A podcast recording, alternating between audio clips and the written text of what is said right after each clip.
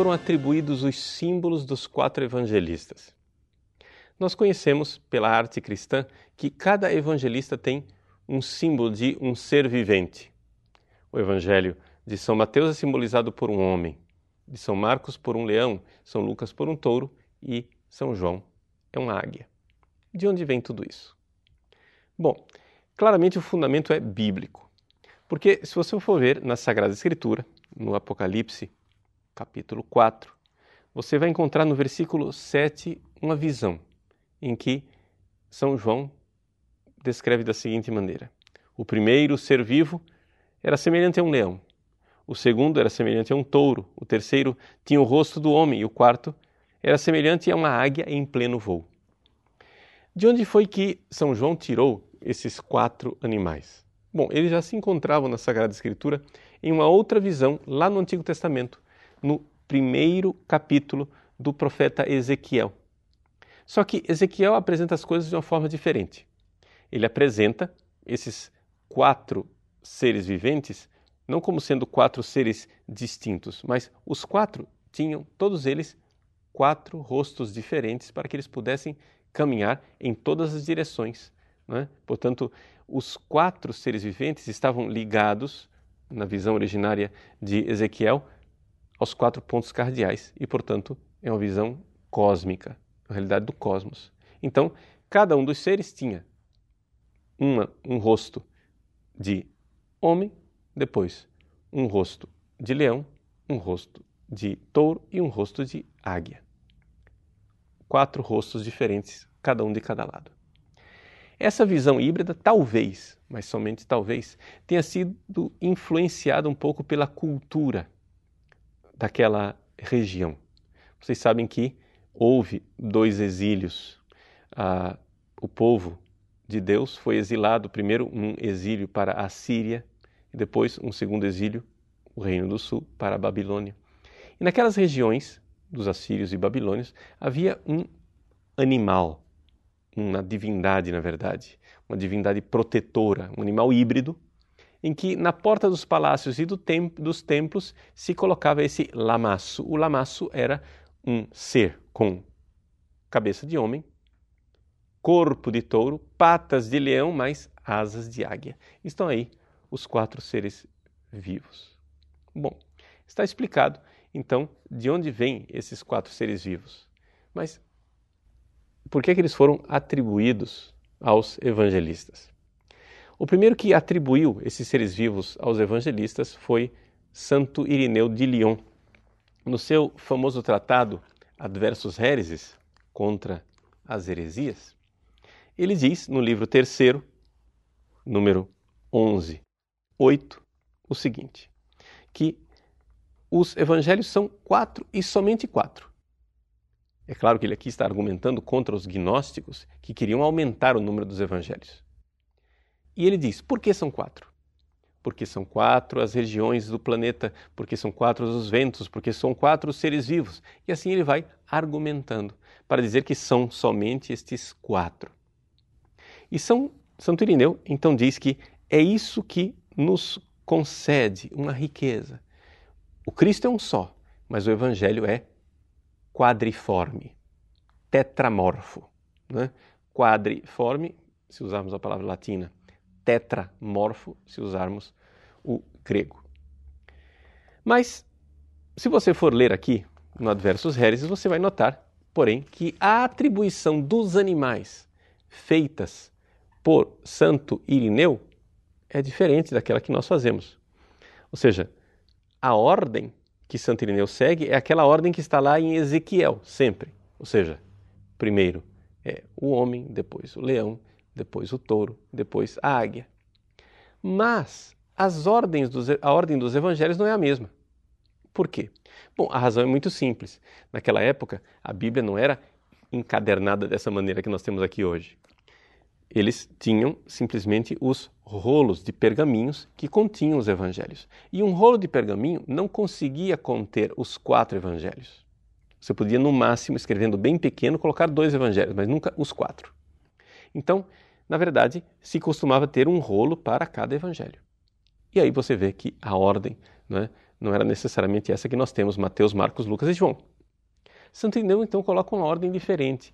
A ordem, ele primeiro privilegia os dois apóstolos que foram evangelistas, ou seja, Mateus e João, que fazem parte dos doze.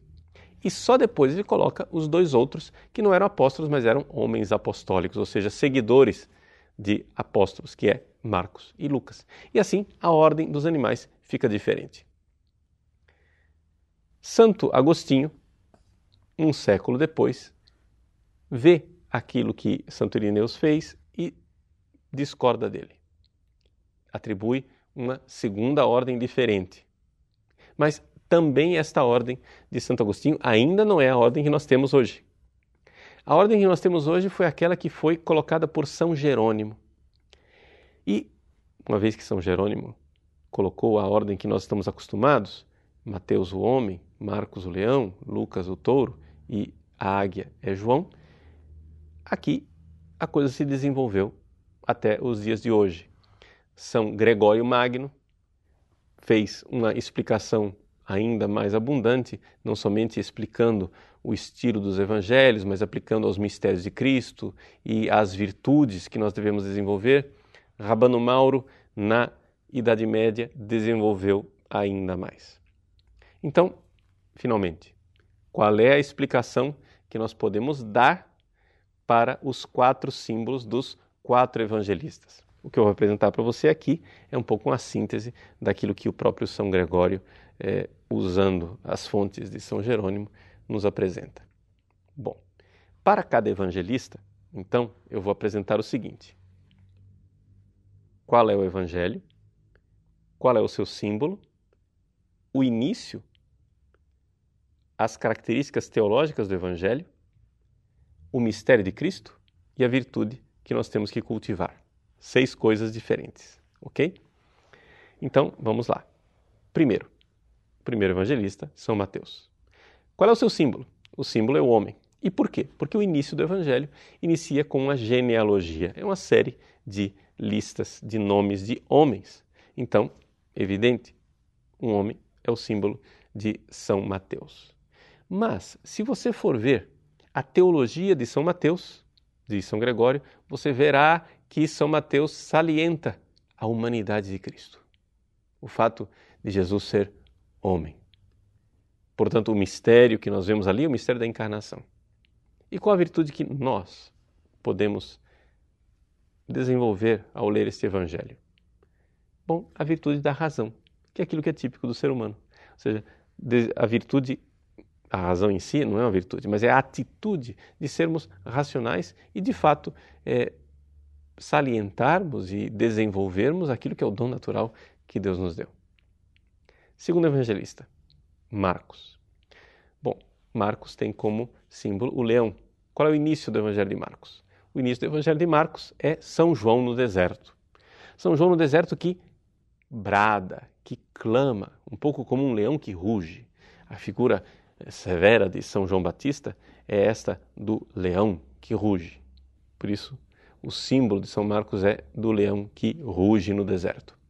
Bom, na teologia, nós vemos ali que o Cristo é apresentado, sobretudo, como Rei.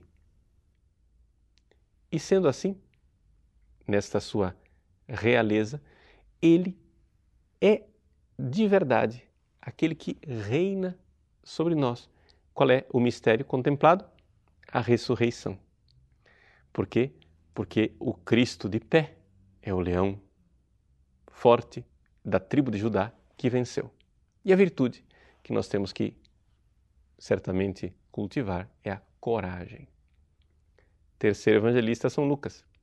São Lucas, o símbolo é o touro ou o bezerro, como queira.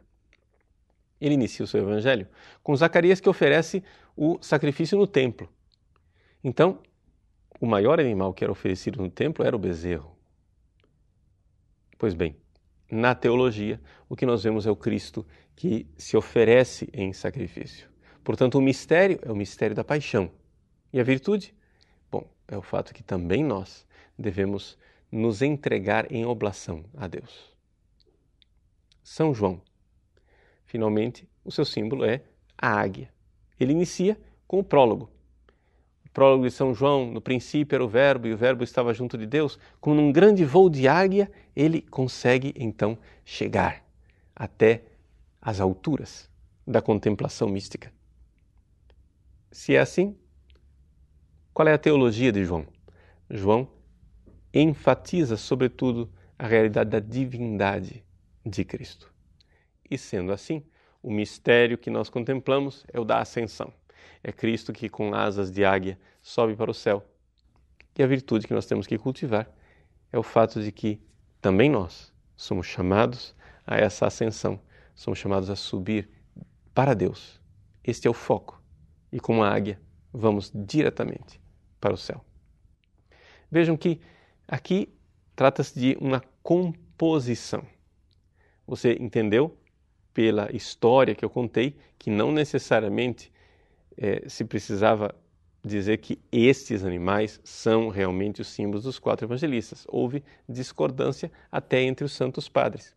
No entanto, estes quatro símbolos são aqueles que ficaram fixados na tradição. Nós, como Santo Irineu de Lyon, agradecemos a Deus porque temos um só Cristo. Mas esse Cristo não é um Cristo apresentado por uma única visão. Nós temos quatro visões diferentes porque a riqueza de Cristo é tal que nós precisamos, sim, para usar as palavras de Santo Irineu, de um evangelho tetramorfo, de um evangelho quadriforme. Por quê? Porque, como diz São João no final do seu evangelho, nenhum livro seria capaz de conter Jesus Cristo.